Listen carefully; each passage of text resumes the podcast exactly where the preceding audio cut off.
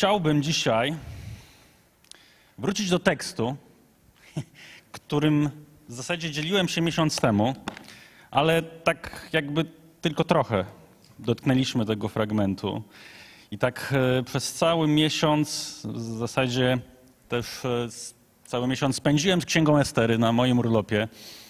Nie wiem, z jakimi wy tekstami przebywaliście e, na swoich urlopach, akurat ja z Księgą Estery, więc ten tekst dodatkowo nie dawał mi spokoju i dzisiaj wejdziemy troszkę głębiej. E, To jest znany tekst, chyba najbardziej znany fragment z Księgi Estery. I zaraz go przeczytamy, ale warto jest zapoznać się z kontekstem, bo kontekst jest, e, jak czytamy Biblię, bardzo ważny, e, często wręcz kluczowy. A kontekst tego fragmentu, który będziemy czytać, jest właśnie taki, że oto po raz któryś, jeden z pierwszych może razy, ale w historii to się powtarza, e, naród wybrany, Izrael, e, ma zostać poddany eksterminacji. Wiecie, że to jest historia, która w historii świata powtarza się co chwilę. To nie jest tak, że to się zdarzyło raz, to się zdarzało wielokrotnie, w różnych miejscach, w różnych kulturach.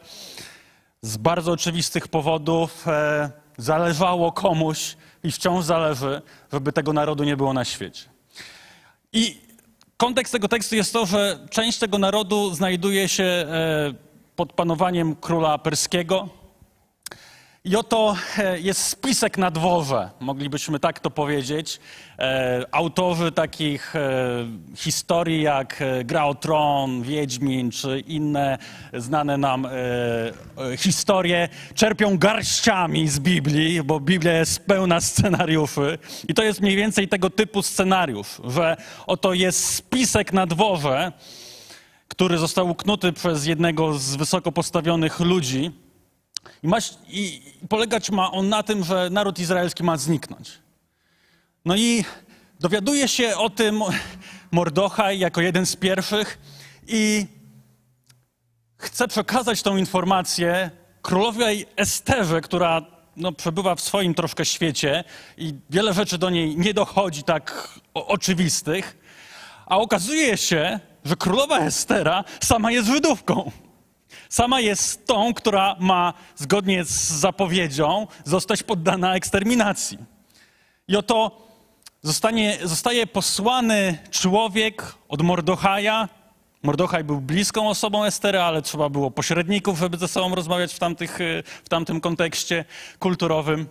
Posyła człowieka, żeby powiedział Esterze o tej sytuacji. Co ma się wydarzyć? I tak dotarliśmy do fragmentu z czwartego rozdziału. Będziemy czytać od jedenastego wersu.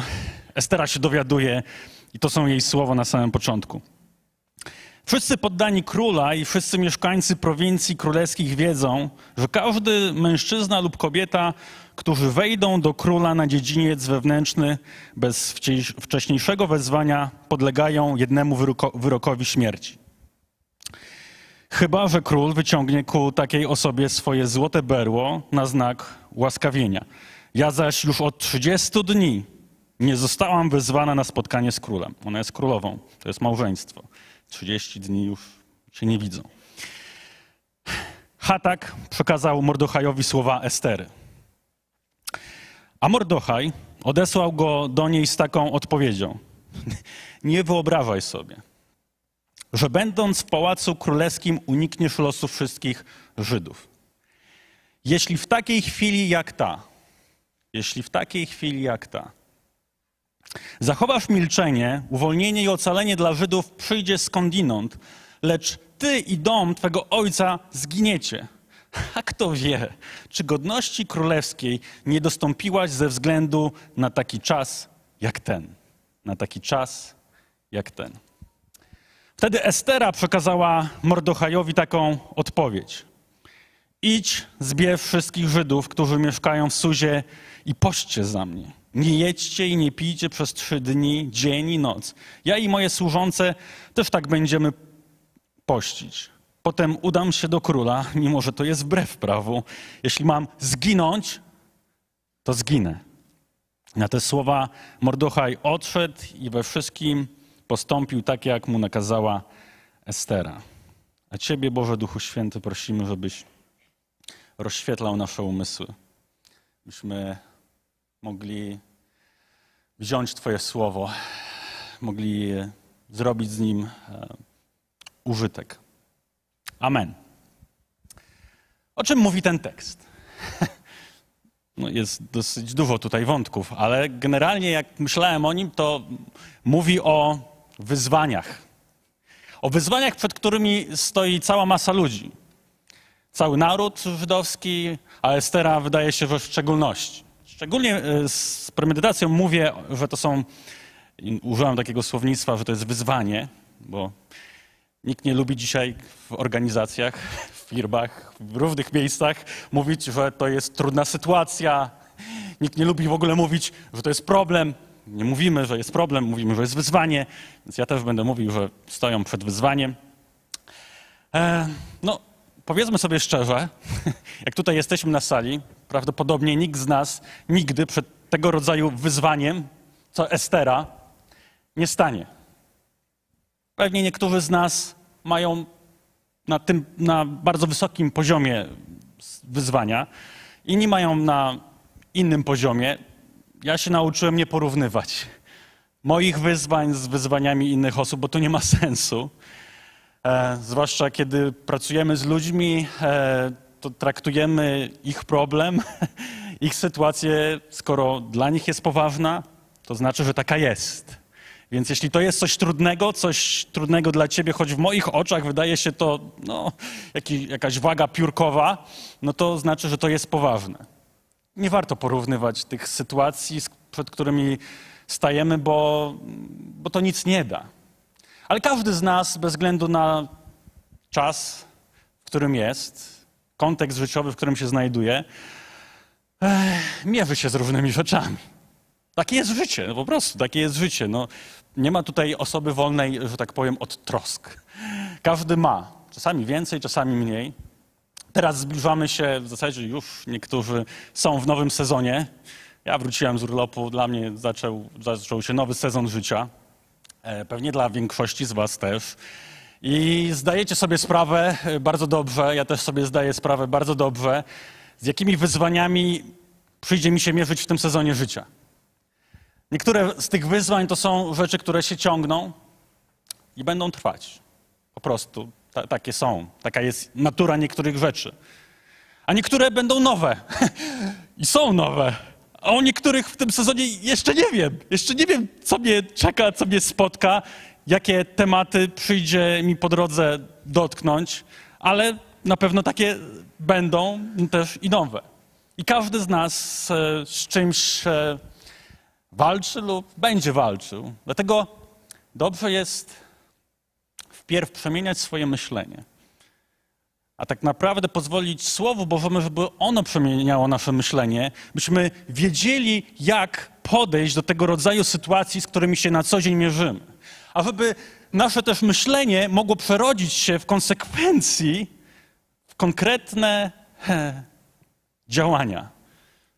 Wpierw musimy zacząć myśleć inaczej, często o rzeczach, z którymi się mierzymy, by później móc wykonywać konkretne kroki, kiedy się z nimi mierzymy. I dzisiaj będę miał dosłownie cztery proste myśli. One są tak proste, że. Mm, ale wiadomo, to co proste w teorii, później w praktyce, równie to wygląda. Cztery, cztery myśli. Będziemy przechodzić przez ten tekst po kolei. Pierwsza myśl spójrz szerzej. Ten tekst się zaczyna tak. Jeszcze raz będziemy z tekstem się zapoznawać. Wszyscy poddani króla i wszyscy mieszkańcy prowincji, to mówi Estera, kiedy dowiaduje się o tym, jakie jest wyzwanie, mieszkańcy prowincji królewskich wiedzą, że każdy mężczyzna lub kobieta, którzy wejdą do króla na dziedziniec wewnętrzny bez wcześniejszego wezwania, podlegają jednemu wyrokowi śmierci. Takie mieli prawo, tak, taka kultura. Chyba, że król wyciągnie ku takiej osobie swoje złote berło na znaku łaskawienia. Ja zaś od 30 dni nie zostałam wezwana na spotkanie z królem. jaki to jest e, wątek? Otóż Estera dowiaduje się o wielkim wyzwaniu, przed którym stoi ona sama de facto, ale też stoi cały naród Izraela. I co się dzieje? Jej pierwsza naturalna reakcja w tej sytuacji jest to, że skupia się na problemie w problemie.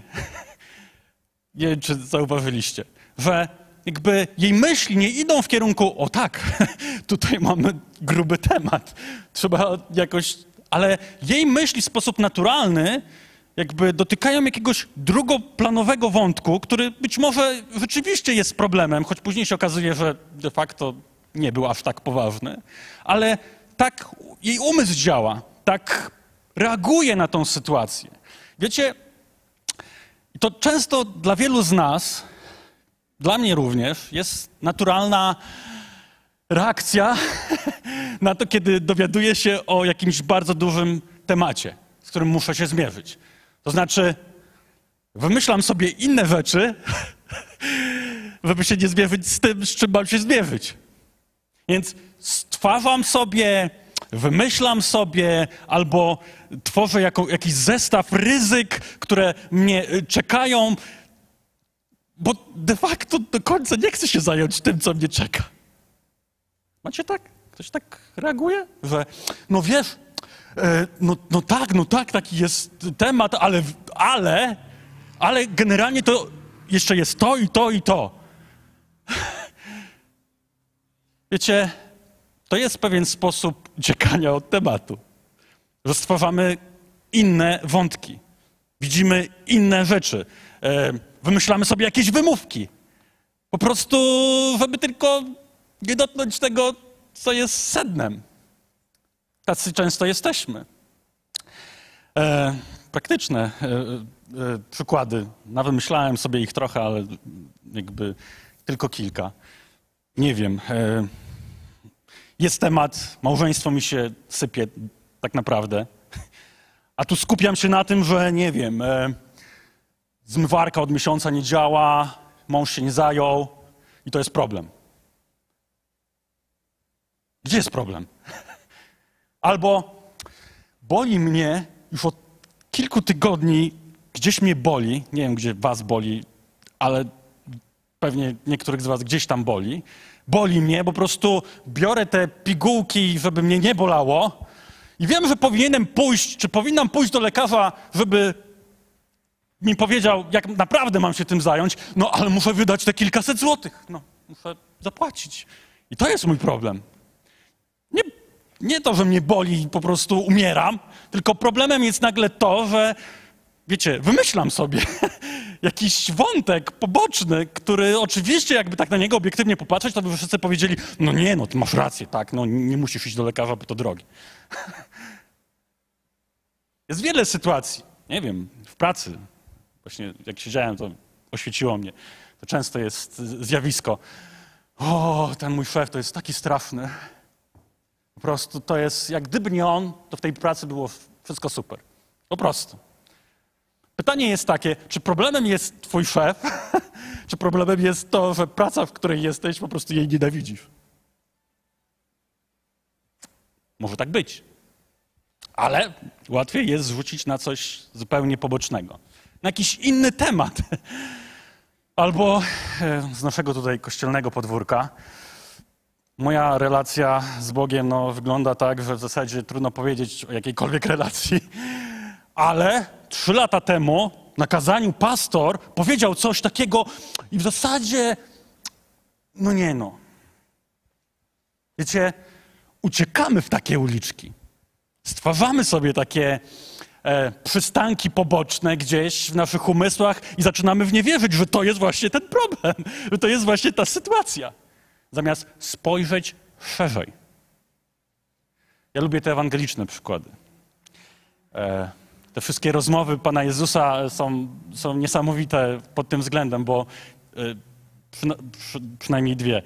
E, jak rozmawia z Samarytanką, pamiętajcie czwarty rozdział Ewangelii Jana, rozmawia z nią, opowiada jej o życiu wiecznym, o tym, że on jest wodą życia i że ona musi coś ze sobą zrobić de facto, a ona mu tam opowiada, ale Panie Jezu, Czy na tej górze? Bo ja mam problem. Czy na tej górze trzeba chwalić Boga, czy na tamtej górze trzeba chwalić Boga? Gdzie, która góra lepsza? Totalnie zmienia temat, bo oczywiście duszpastersko, tak, to jest problem, to jest wyzwanie.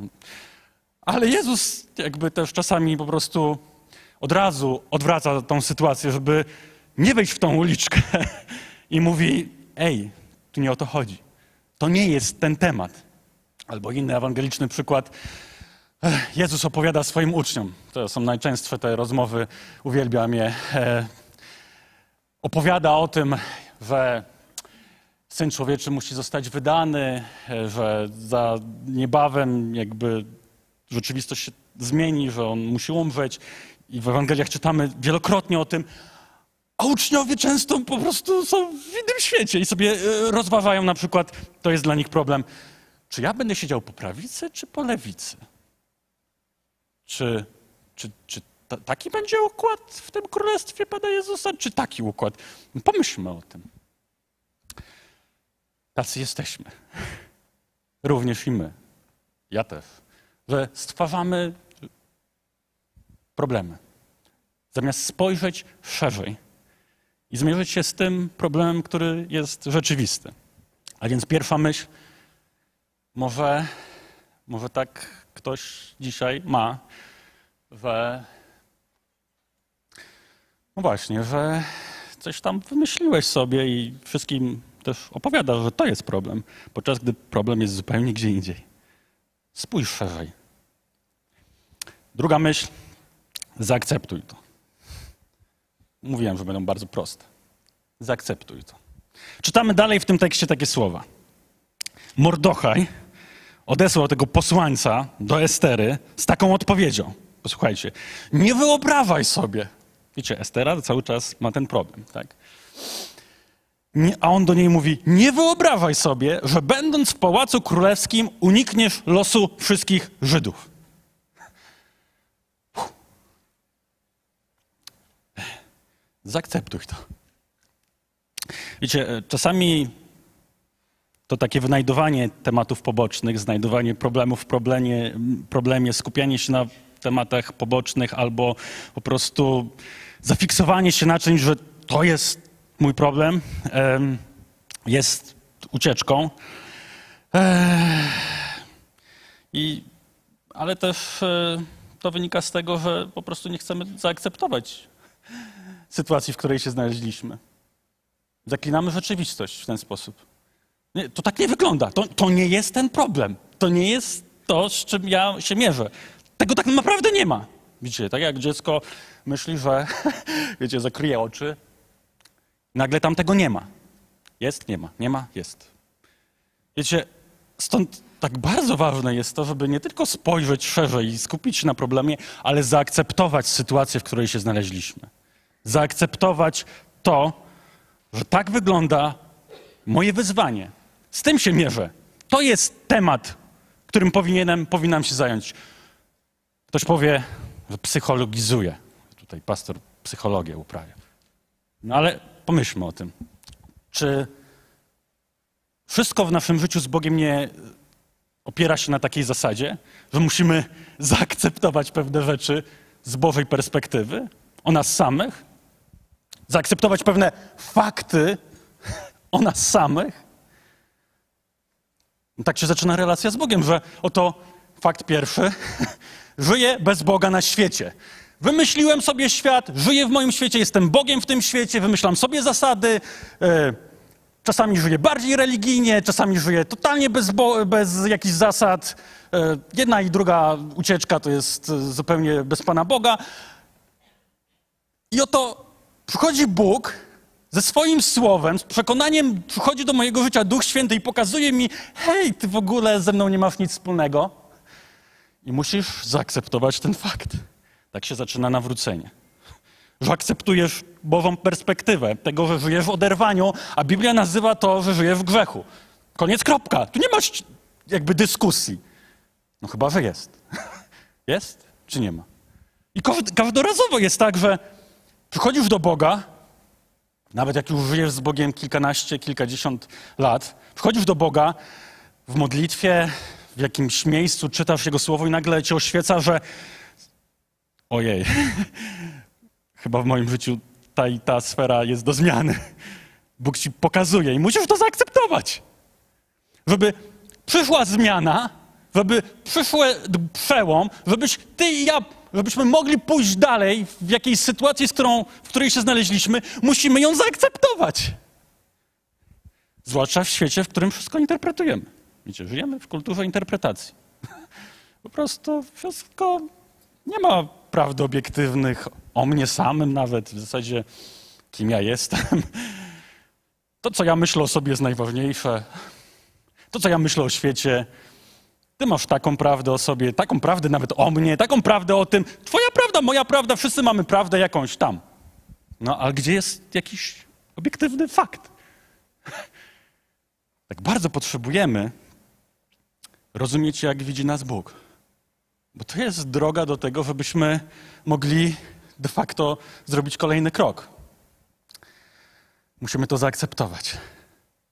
Że tak i tak wygląda sytuacja, w której się znaleźliśmy, i żeby zgodnie z tym, co czytamy w Ewangelii, żeby uwolnić się, żeby przyszła wolność, żebyśmy poszli dalej, musimy pozwolić, by prawda nas uwolniła. Jezus mówi o tym, że poznacie prawdę, a prawda was wyzwoli.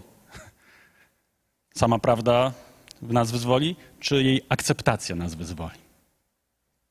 Ja uważam, że tu chodzi o akceptację sytuacji, stanu, tego miejsca, w którym jestem, że tak jest i tyle. Czy mi się to podoba, czy mi się nie podoba, czy się z tym, czy to jest fajne, czy nie fajne, ale to jest ten krok w kierunku rozwiązania, w kierunku wyjścia z tej sytuacji, w kierunku Twojej i mojej wolności. Żeby to zaakceptować, że takie są fakty. Nawet jeśli są mi nie po drodze. Wszyscy lubimy te filmy. Ja uwielbiam te wszystkie filmy, gdzie bohater, wiecie, żyje w, jakiejś, e, w jakimś Matrixie, no to też film, żyje w jakimś Matrixie i nagle jest ten moment, kiedy my wszyscy wiemy, jak go oglądamy, że on żyje w Matrixie, ale on się dowiaduje, że żyje w Matrixie i nagle cieszymy się, że się dowiedział, że się spotkał z prawdą o sobie. W końcu zaakceptował, jaka jest rzeczywistość.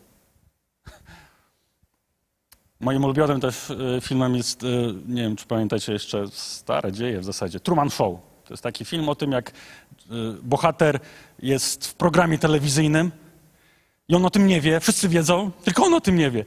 I w, pewnej, w pewnym momencie zaczyna do, te, do, do, do niego dochodzić, że on żyje w programie telewizyjnym. Dochodzi do niego ta prawda. I od tego momentu zaczyna się jego droga wyjścia z tego, z tego miejsca, bo zaakceptował, bo się z tym pogodził. Dlatego ty i ja potrzebujemy, bez względu na to, jakie jest wyzwanie i temat, zaakceptować. A trzecia myśl jest taka, wyjdź jej naprzeciw. Nic prostszego, nie? Czytamy tak. Wtedy Estera przekazała Mordochajowi taką odpowiedź. W końcu zaakceptowała. Idź, zbierz wszystkich Żydów, którzy mieszkają w Suzie i poście za mnie. Nie jedźcie i nie pijcie przez trzy dni, dzień i noc. Ja i moje służące też tak będziemy pościć. Oto spojrzała szerzej w końcu, zaakceptowała tą sytuację i postanowiła coś z tym zrobić. Postanowiła wyjść naprzeciw. Oczywiście, wiecie, możemy się oszukiwać, możemy się skupiać na rzeczach, które są troszkę wymyślonym często problemem, jakimś problemem w problemie. Możemy negować sytuację, możemy ją zaklinać, po prostu, ale jakby dojrzały człowiek to jest ten człowiek, który bez względu na to, jak wygląda temat, wyjdzie naprzeciw. Wiadomo, że to bardzo nas e, boli często, ale to jest oznaka dojrzałości że oto wiemy, akceptujemy idziemy, idziemy w kierunku, by coś z tym zrobić. Trzeba spojrzeć problemowi w oczy. Goliat tam stoi. No to stoi. Trzeba coś z tym zrobić. Stanie w miejscu nie zmieni tej sytuacji. Jak już o dojrzałości, to przypomniała mi się z, y, moja historia. Byłem w podstawówce E, od zawsze lubiłem rymowanki różne, wymyślałem rymowanki. Lubię rymowanki. I mieliśmy takiego kolegę w klasie, z którego się naśmiewaliśmy notorycznie. Wszyscy. E, no i ja sobie wymyślałem rymowanki o nim. Takie naprawdę chamskie do kwadratu. No i wszystkich to tam cieszyło, co tam sobie siedzieliśmy z tyłu w klasie. No i pewnego razu pani wychowawczyni, nie wiem, to była siódma może klasa, e, podeszła, nie zauważyliśmy jej, że nas tak zaatakowała z nienacka i wyrwała kartkę tam z tymi tekstami, co tam je pisała. No i przeczytała to, się rozpłakała. No i koniec końców, po rozmowie z nią, z dyrekcją i tam z różnymi miejscami, miałem pójść do tego chłopaka i go przeprosić, tak osobiście do domu. Miałem wyjść naprzeciw. I co? Później pani mnie pyta, poszedłeś? Poszedłem, poprosiłem, tak. Nie poszedłem. Ale powiedziałem, że poszedłem. Powiedziałem, że rozwiązałem temat. Więc jeszcze bardziej skomplikowałem sobie sytuację. I później przez dwa lata chyba jeszcze chodziłem z tym w sobie i musiałem patrzeć swojej wychowawczyni, temu chłopakowi w oczy i wszystkim, że tak, ja wyszedłem naprzeciw, tak. Rozwiązałem temat, poradziłem sobie z tym. Wyzwania, z którymi się mierzymy, one tam są, nie znikają, nawet jakbyśmy chcieli. I często w zasadzie jedynym, co ma sens, to jest po prostu ruszyć w stronę tej sytuacji. Wyjść tej sytuacji naprzeciw. Ok, spojrzałem, tak wygląda sytuacja, akceptuję i wychodzę naprzeciw. To nie jest łatwe, kiedy wiemy, z czym mamy się mierzyć. Ja myślałem o Panu Jezusie, kiedy był w ogrodzie Getsemane. Doskonale wiedział, jaki jest temat. Wiedział, co ma zrobić, wiedział, co go czeka. Wszystko wiedział. Ale walczył. I modlił się, jeśli to możliwe, to niech mnie ten kielich ominie, ojcze. Wiecie, nikt nie chce się mierzyć z trudnymi sytuacjami. Nikt nie chce się... Wszyscy byśmy się modlimy gdzieś tam, nawet jak nie wypowiadamy tych słów w kierunku Boga, to gdzieś tam podświadomie wypowiadamy, żeby takie lichy nas pomijały. No tacy jesteśmy. No, nie, nie, nikt nie jest sadomasochistą i nie chce się, chce się mierzyć z jakimiś okrutnymi wątkami w swoim życiu. Nikt nie chce się mierzyć z chorobą swojego bliskiego. Nikt nie chce się mierzyć z utratą pracy. Nikt nie chce się mierzyć z wojną na Ukrainie. No, nikt nie chce. Wszyscy chcemy, żeby ten kielich nas ominął, a, ale wiemy, że on tam jest. Wiemy, że ta sytuacja tak i tak wygląda. W końcu ją być może zaakceptowaliśmy już. I teraz najlepsze, co możemy zrobić, to wyjść naprzeciw tej sytuacji. Ruszyć w jej kierunku, tak jak Estera. W pewnym momencie zrozumiała, że coś trzeba jednak zrobić. Ostatnia myśl jest taka. Jeśli trzeba poświęcić wszystko, to znaczy, że trzeba poświęcić wszystko. To będzie najdłuższa myśl. A resztę zostawić Bogu. Poświęć wszystko, a resztę zostaw Bogu. Czasami temat jest tak gruby, temat jest tak poważny, że to wymaga właśnie tego. Posłuchajcie, to jest jeden z najbardziej znanych tekstów, być może w Biblii. W wersecie 17 Estera jakby już zaakceptowała tą sytuację. Spojrzała szerzej, wyszła naprzeciw, już zaczęła coś robić, ale ona wie, że to wymaga jeszcze więcej. Bo czytamy takie słowa. Potem udam się do króla, mimo że to jest wbrew prawu. Jeśli mam zginąć, to zginę. To byłoby fajne w życiu, gdyby sytuacje, przed którymi stajemy, wyzwania, z którymi się mierzymy, wymagały od nas tak niewiele. Tak niewiele zaangażowania, tak niewiele czasu, tak niewiele mm, uwagi, tak niewiele nas samych, żeby tylko można było tak wejść w tą sytuację i rozwiązać ją tak w pół, tak pół mnie. Ale są tematy, które są tematami tak poważnymi, że jak się zaangażujemy tam w pół, to się nic nie zmieni. Bo są kwestie, gdzie, które wymagają mnie całego. Estera mówi, jeśli mam zginąć, to zginę. To nie jest, to jest zero-jedynkowa sytuacja. Tu nie ma, że ojej, może, może ja tam, nie wiem, jakieś listy zacznę pisać albo cokolwiek, coś, coś wymyślę. Ja tu muszę zmierzyć się z tą sytuacją totalnie. Muszę poświęcić się, zaangażować, resztę zostawiam Bogu. I są takie tematy.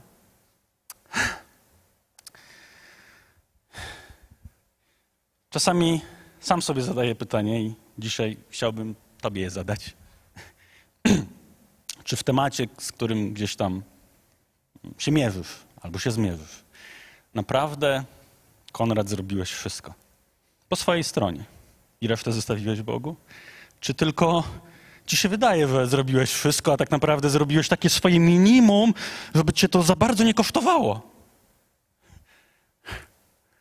Najczęściej jest tak, że sytuacje, z którymi się mierzymy, będą więcej kosztować niż sobie zakładaliśmy. A pytanie brzmi, czy ja naprawdę zrobiłem wszystko po swojej stronie? Czy tylko tyle, ile mi się wydawało? Tyle takie, nie wiem, może minimum, może troszkę więcej, ale nie żeby to mnie kosztowało.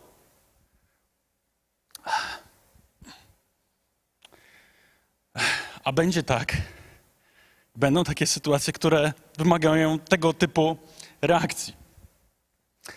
Często pracy z ludźmi w kościele jest też tak, że rozmawiamy o, o sytuacjach trudnych, jest ich bez liku.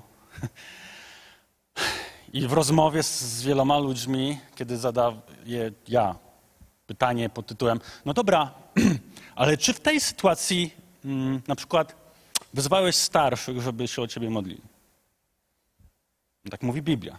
Czy zrobiłeś? Jest cały arsenał bożych narzędzi, dostępnych mi i tobie, z których możemy skorzystać albo nie. Więc pytanie, czy zrobiłem wszystko, co Bóg powiedział mi, że mogę zrobić w tej sytuacji. Czy wezwałem starszych? Czy pościłem? Estera w tej sytuacji po prostu pierwsza reakcja, pościmy dziewczyny. Tak było. Nie wiem, czy w tej sytuacji zmierzyłeś się z tematem i w końcu poszedłeś, poszłaś na terapię? Przebaczyłeś? Gdzie to są podstawowe pytania. I często w rozmowach się okazuje, że te podstawowe rzeczy, które możemy zrobić w trudnych sytuacjach naszego życia, my ich. O, wiesz, ale ja nie wiem, czy to trzeba. Jak to nie wiem, czy trzeba? Człowieku, to chodzi o Twoje życie. A ty w pół w to wchodzisz. No to jak ma się sytuacja rozwiązać? Wspomniał mi się werset. To będzie już bardzo wysoki poziom. W Hebrajczyków 12:4 jest napisane, że jeszcze nie opieraliście się grzechowi aż do krwi.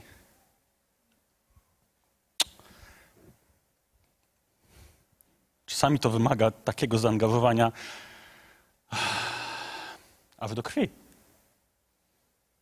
Pamiętajcie w ogrodzie Getsemane, wracam do tego miejsca, czytamy o tym w Ewangeliach, że kiedy Jezus tam się zmagał i krople potu były jak krew. To był taki poziom bycia w tej sytuacji. Czasami to wymaga tak wiele. A resztę możemy wejść, poświęcić się w całości, a resztę musimy zostawić Bogu. I wtedy Bóg robi swoje. Tak to działa. Haman mówi do Estery w tej całej, Haman, Mordochaj mówi do Estery w tej całej sytuacji, że słuchaj, Estera, hej, to nie jest przypadek, że się tutaj znalazłaś w, te, w tym momencie życia. Taki czas jak ten nie jest przez przypadek. Często się zastanawiamy, czemu to się dzieje w naszym życiu. I Estera miała tak naprawdę tego typu rozmowę, ale nagle jej się wszystko to połączyło. Przez to, że spojrzała szerzej na sytuację, spojrzała na siebie, zaakceptowała, wyszła temu naprzeciw, nagle jej się puzzle połączyły w głowie, że nawet jeśli znalazła się w tej sytuacji, to Bóg nie stracił kontroli. Bo on doprowadził do tej sytuacji, że jest królową i może coś zrobić. Taki czas jak ten. Bogu nie wymknęło się to spod kontroli. On czasami dopuszcza. Z różnych powodów. I czasami tych powodów długo nie będziemy rozumieć i wiedzieć, ale, ale On chce, abyśmy mogli spojrzeć na to troszkę szerzej, zaakceptować, wyjść naprzeciw, a czasami trzeba poświęcić wszystko. Czasami trzeba taką modlitwę wznieść, e, jak Pan Jezus. Nie moja wola, Ojcze, lecz Twoja. Albo jak Estera, jeśli mam zginąć, to zginę.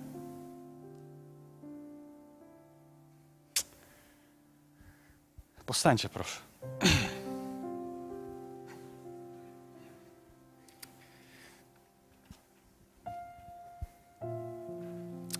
Bóg wiedział, że wyglądamy przed Nim tak, że w zasadzie żyjemy w oderwaniu od Niego. Więc wiecie, co postanowił zrobić? Poświęcił wszystko. Dał swojego syna. Poświęcił absolutnie wszystko. Poświęcił tego najważniejszego jedynego. Bo wiedział, jaki wymiar wieczny ma to, co się dzieje w naszej duszy i gdzie nasza dusza się znajduje. Dlatego dał Jezusa. On nie musiał akceptować faktów, bo on wiedział, jakie są. Wyszedł naprzeciw i poświęcił swojego syna. Dał wszystko. Jeśli miał zginąć Jezus, to zginął. I zginął. Ale nadzieja jest w tym, że zmartwychwstał. I że bez względu na sytuację, w której dzisiaj się znajdujesz,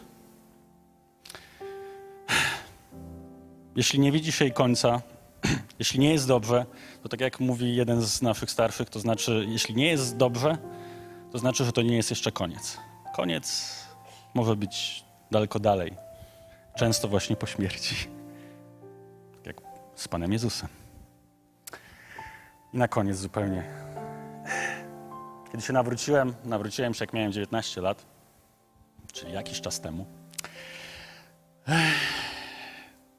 Już żyłem z Bogiem jakieś 2-3 lata i modliłem się i w pewnym momencie Bóg mi przypomniał o tym chłopaku, którego wyśmiałem w podstawówce i do którego nie poszedłem. I wiecie, modlę się do Boga i tam próbuję ominąć ten fakt, ten temat, ale po prostu ten chłopak mi wyskakuje do, no, co chwilę, jak tylko modlę się do Boga. No i w końcu mówię, nie no, muszę coś z tym zrobić, no bo dalej nie pójdę z Bogiem. po prostu tak to działa. Bóg coś pokazuje, stawia nas w różnych sytuacjach i dopóki się z tym nie zmierzymy, no to nie ruszymy dalej. No to co ja mam zrobić? Ja nawet nie wiem, gdzie ten chłopak mieszka. Więc wpadłem na pomysł, kiedyś były książki telefoniczne, dawno temu, więc znajdę go w książce telefonicznej, może gdzieś tam jest. No i okazało się, że był w książce telefonicznej. Wystukałem ten numer, jeszcze stukało numery. Dzwonię i odebrał od razu. Mówię, o ludzie, Boże. No i tam zaczyna mówić, słuchaj, wiesz, pamiętam w podstawówce taka sytuacja, on kompletnie w ogóle nie rozumie, o co mi chodzi, a ja mówię, jest mi głupio, jest mi wstyd, jest mi po prostu, ale wiem, że muszę to zrobić. I mówię do niego, wiesz co? Przepraszam. Przepraszam. A on mówi, no dobra, spoko, wiecie, on nie wiem tym. To mi Bóg pokazał. Może Bóg, Bóg dzisiaj coś tobie pokazuje. I bez względu na to, jaka to jest sytuacja, On wchodzi tam razem z tobą. Taki czas jak ten nie wymknął się mu spod kontroli. Dlatego Ci Boże dziękujemy. Bez względu na wymiar wyzwania, Ty jesteś z nami, bo powiedziałeś, że będziesz z nami przez wszystkie dni, aż do skończenia świata. I dziękujemy Ci, że dzięki Twojej łasce możemy widzieć rzeczywistość taką, jaka ona jest. Akceptować ją bez względu na wszystko. Z Twoją mocą wychodzić naprzeciw tym sytuacjom. I dawać siebie tyle, ile możemy, a Ty dołożysz resztę. I za to Cię wywyższamy dzisiaj.